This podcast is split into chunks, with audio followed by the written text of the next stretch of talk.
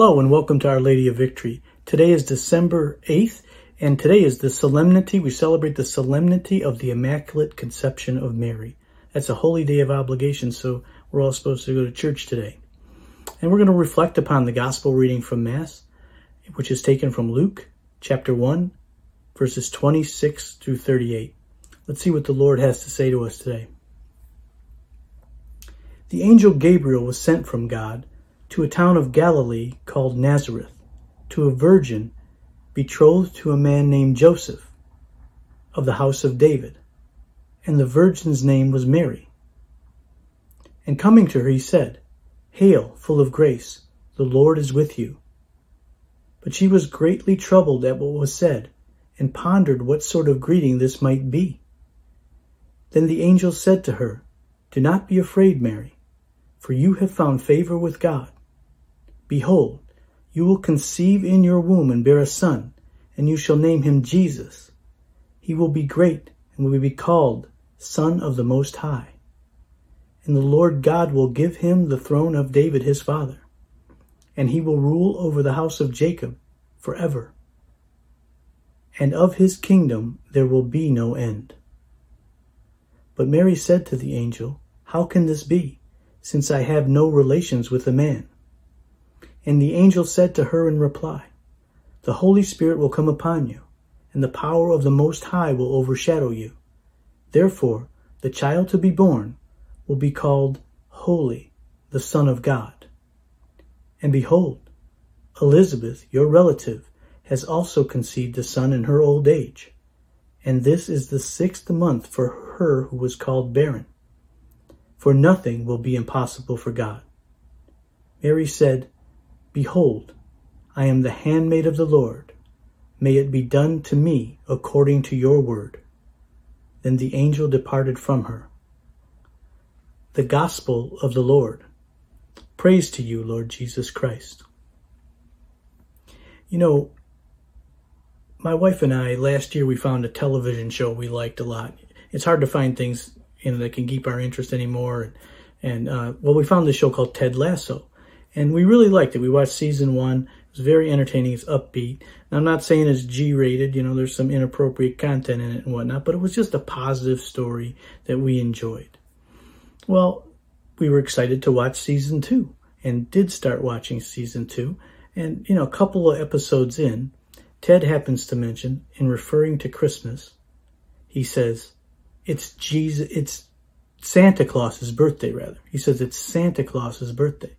Now, you know, maybe I'm hypersensitive, but I just feel like our culture has stripped so much meaning from Christmas uh, with the, you know, the whole Santa Claus thing and the, the gift giving and, and the emphasis on materialism and consumerism and frantic, uh, you know, scheduling of events that we, we just don't have time to reflect upon the infinite importance, the infinite significance of Jesus becoming human of the incarnation. We call that the incarnation, of course. And also the absolutely essential role that Mary plays in this whole event. So I want to reflect upon that. That's the theme for the reflection, the infinite importance of the incarnation. Why did Jesus come? Well, the catechism gives four reasons. And don't worry, I'm not going to read the whole catechism to you here. I'm just going to hit high level, right? Why did Jesus come? Well, first of all, we hear in the Nicene Creed at Mass all the time that Jesus um, became man, he became human for us and for our salvation. He came down from heaven, is the exact word. For our salvation, he came down from heaven. The Word, Jesus, became flesh for us in order to save us by reconciling us with God. The Father sent his Son as Savior of the world, and he was revealed to take away our sins. Well, why was that necessary? We know about the fall of the human race, and the Catechism underscores this by um, citing St. Gregory of Nyssa. They quote St. Gregory of Nyssa, who says this Sick, our nature demanded to be healed, fallen, to be raised, dead, to rise again. We had lost possession of the good it was necessary for it to be given back to us. St. Gregory goes on to say, closed in darkness, it was necessary to bring us the light. Captives, we awaited, we awaited a Savior. Prisoners, help. Slaves, a liberator. St. Gregory says, Are these things minor or insignificant? Did they not move God to descend to human nature and visit it, since humanity was in so miserable and an unhappy state? God wants to heal us and redeem us from our fallen human nature. That's why Jesus comes. Secondly, that was the first reason. Secondly, Jesus became flesh so that we might know God's love. You remember this passage from John 3:16, for God so loved the world that he gave his son, his only son, that whoever believes in him should not perish, but should have eternal life. He came to destroy sin, to destroy death, to give us eternal life. Jesus came to be our model for holiness. Matthew 11:29, take my yoke upon you and learn from me. John 14:6, I am the way and the truth and the life. No one comes to the Father but by me. Jesus models self giving love. He models our path back to union with the Father. And fourth, and finally, the Word became flesh to make us partakers of the divine nature. Catechism quotes St. Irenaeus to, to underscore this point. For this is why the Word became man, and the Son of God became the Son of Man, so that man, by entering into communion with the Word and thus receiving divine sonship, might become a son of God. This is an awesome promise of Christianity. St. Peter writes about this elsewhere in the Bible that we shall become partakers in the divine nature, sons and daughters of God. In uh, John chapter 1, verse 12, to those who receive and believe in the name of Jesus, he gives the power to become children of God. The incarnation is the most significant event in human history. It's not Santa Claus's birthday, Ted. So now let's take a look at the readings from today. We, we read the gospel, but just to break this down a little bit, I want to touch also on the first reading, which is from the from Genesis. You can read that on your own. But after the fall, so in that reading, the the aftermath of the fall is, is being recounted. Genesis chapter three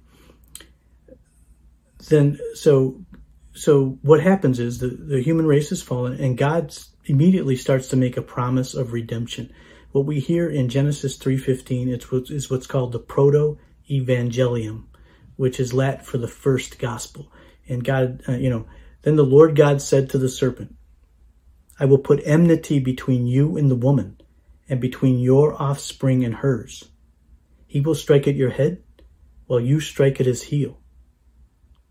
So the woman, the woman points to Mary. And the, her offspring points to Jesus, who will crush the head of the serpent, who destroys sin and death on the cross. So from the early first third chapter of Genesis, right after the fall, God is promising us a Savior. He's promising to redeem and make right uh, the sin of, of human humanity. So, again, what is the Immaculate Conception?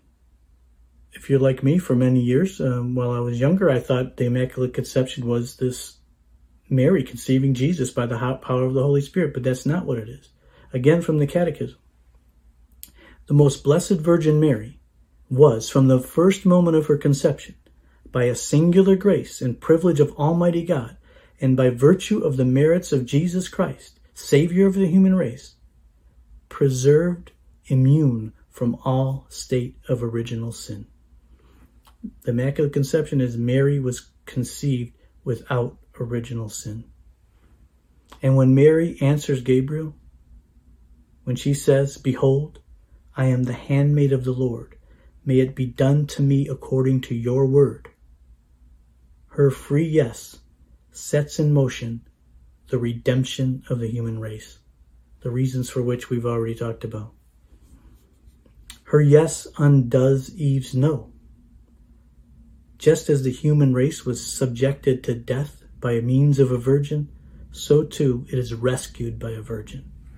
Her free yes is a model for us because Mary trusts. In the garden, the serpent sows seeds of doubt in the minds and hearts of Adam and Eve. You may recall, he sows seeds of doubt about God's love for them. And, and if you recall, it goes like this The serpent says, Did God really say, You shall not eat from any of the trees in the garden? And Eve says, No, we can eat of the trees of the garden except for the one in the middle. That one, if we eat of, God says, will die. Well, the serpent comes back at her and says, You certainly will not die. God knows well that when you eat of it, your eyes will be opened and you will be like gods who know good and evil. The serpent got Adam and Eve to lose trust for God, to doubt God's love for him, to doubt that they could only experience the fullness of life in union with God. Well, Mary doesn't doubt. She doesn't know where this is all going to lead. She doesn't know how she's even going to conceive, you know, this baby, let alone what's going to happen in her life, what's this going to mean to her, what impact is it going to have on her future. But she trusts God. And because of her trust, humanity can truly be like God once reconciled to Him. And that's what we're called to do. We're called to trust, to allow God to take hold of our lives. And this year, I think we can try to put meaning back into Christmas, into our celebration of Christmas, by bearing witness to the infinite importance of these truths we just reflected upon. To bear witness to them in our, with our words and with our deeds, trusting in Jesus, who is the way, the truth, and the life, to show us the way. Go in peace, brothers and sisters.